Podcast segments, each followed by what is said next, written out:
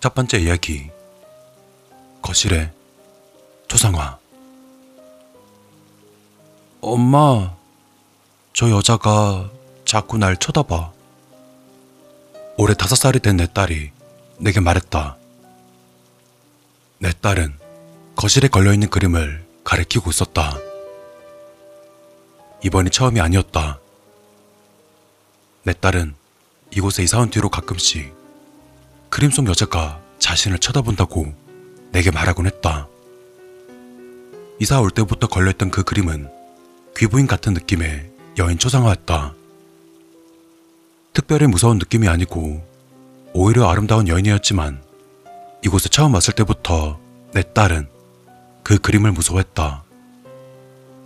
그리고 가끔씩 이렇게 칭얼대는 것이다.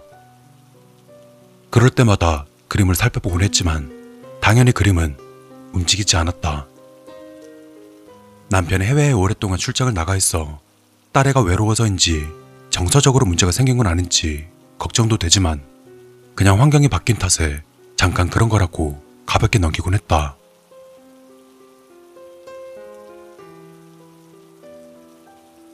오늘은 오랜만에 남편이 돌아오는 날이다. 이사하고 정리도 하지 못한 상태였기 때문에 오늘은 큰맘 먹고 대청소를 하기로 했다. 청소할 동안 딸을 놀이터에서 놀도록 데려다 주고 난 청소를 시작했다. 어린 아이를 혼자 두기 불안해서 마침 놀이터에 나와 있던 옆집 총각에게 아이를 봐달라고 부탁했다. 청소 도구를 들고 여기저기 쌓인 먼지를 털어내다가 거실에 걸린 그림을 보았다. 액자에도 먼지가 많이 쌓여 있었다. 소파 위로 올라가 그림의 액자를 닦다가 그림의 여자와 눈이 마주쳤다. 그런데 뭔가 이상했다. 그림의 눈 쪽 부분이 조금 어색했다.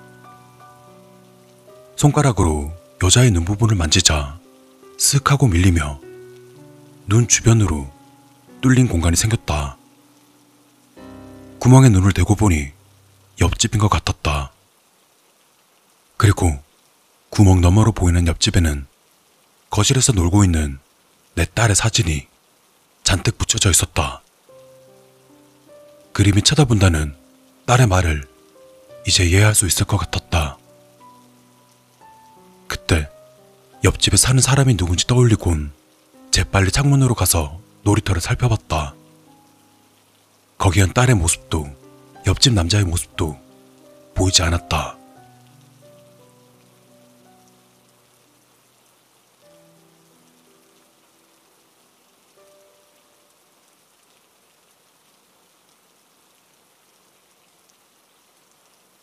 두 번째 이야기. 손을 흔들고 있던 것. 2박 3일 동안 지방으로 출장을 갔다가 돌아오던 길이었다. 일정이 생각보다 늦어졌기 때문에 주변은 벌써 어두워졌다. 운전은 같이 간 이 사원에게 맡기고는 조수석에 앉아 있으려니 피로 탓에 슬슬 잠이 쏟아졌다.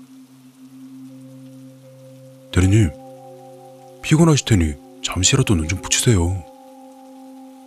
운전하던 이사원은 꾸벅거리며 졸고 있는 날 본 모양이다.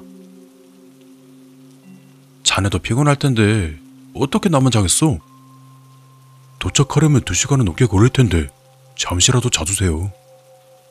한숨 주무시고 그때 교대해 주셔도 되잖아요. 그래. 그럼 딱 한 시간만 잘게. 한 시간 있다 깨워줘. 그때 교대하자. 난 수고해달라고 말한 뒤 눈을 감고 의자에 몸을 기대었다. 얼마 뒤 차의 흔들림에 잠에서 깨어났다. 살짝 눈을 떠 밖을 보니 구겨진 산길을 달리는 중이었다. 대충 거리와 시간을 가늠해 보니 40분쯤 잔 것 같았다. 일어나서 교대를 해줄까? 아니면 잠시만 더 쉬고 있을까 고민하던 중 창밖으로 무언가가 보였다. 도로 가장자리에서 뭔가 하얀 물체가 서 있었다. 차가 빠르게 스쳐 지나간 데다 멍하니 있었기 때문에 확실히 보지는 못했지만 표지판이나 나무 같진 않았다. 뭐 정체가 뭐든 간에 그 덕에 잠이 깼으니 슬슬 교대를 해줘야겠다 마음 먹었다. 그런데 그때 다시 그 하얀 형체가 보여왔다. 정신이 좀 든 탓에 이번엔 확실히 볼 수 있었다. 키가 2미터 가량 되는 하얀색의 사람 형체. 그것이 도로 옆에 서서 팔 같은 걸 쭉 뻗고서는 위아래로 천천히 흔들고 있었다. 마치 행사장 풍선이 히치하이킹을 하는 듯한 그런 모습이었다. 사람처럼 보이진 않았기 때문에 주유소 마네킹이라는 생각도 들었다. 하지만 이 산길에 광고 마네킹이 있는 건 좀 이상하지 않은가? 그렇게 내가 의아해하고 있을 때 또다시 그 하얀 형체가 보였다. 그런데 아무리 다시 봐도 마네킹은 아니다. 난 좀 더 자세히 그것을 보았다. 그리고 그 덕에 그 형체를 확실하게 볼 수 있었다. 천을 뒤집어 쓰고 흰색 페인트를 칠한 장신의 사람 같은 형태였다. 이상할 정도로 어색한 움직임으로 도로가에서 한쪽 손을 들어 천천히 흔들고 있었다. 도저히 사람처럼 보이지 않는 움직임이었다. 왠지 나타나는 간격이 점점 짧아지는 듯 했다. 슬슬 무서운 생각이 들었다. 귀신인지 산도깨비인지는 모르겠지만 확실한 건 그다지 좋은 느낌은 아니었다. 난 고개를 돌려 운전하고 있는 이사원을 바라보았다. 이사원은 저걸 보지 못했는지 묵묵히 운전을 하고 있을 뿐이었다. 평소 오컬트나 귀신 같은 걸 좋아하는 친구이니 뭔가를 말해줄 수 있을지도 모른다.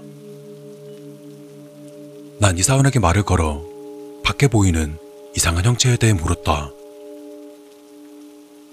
이사원, 저희 밖으로 뭔가 하얀 게 계속 지나가는 것 같은데 혹시 뭔지 아나? 내 말에 이사원은 굳은 얼굴로 고개조차 돌리지 않고 정면만을 응시한 채 이렇게 이야기했다. 자꾸 쳐다보지 마세요. 아까부터 계속 따라와요.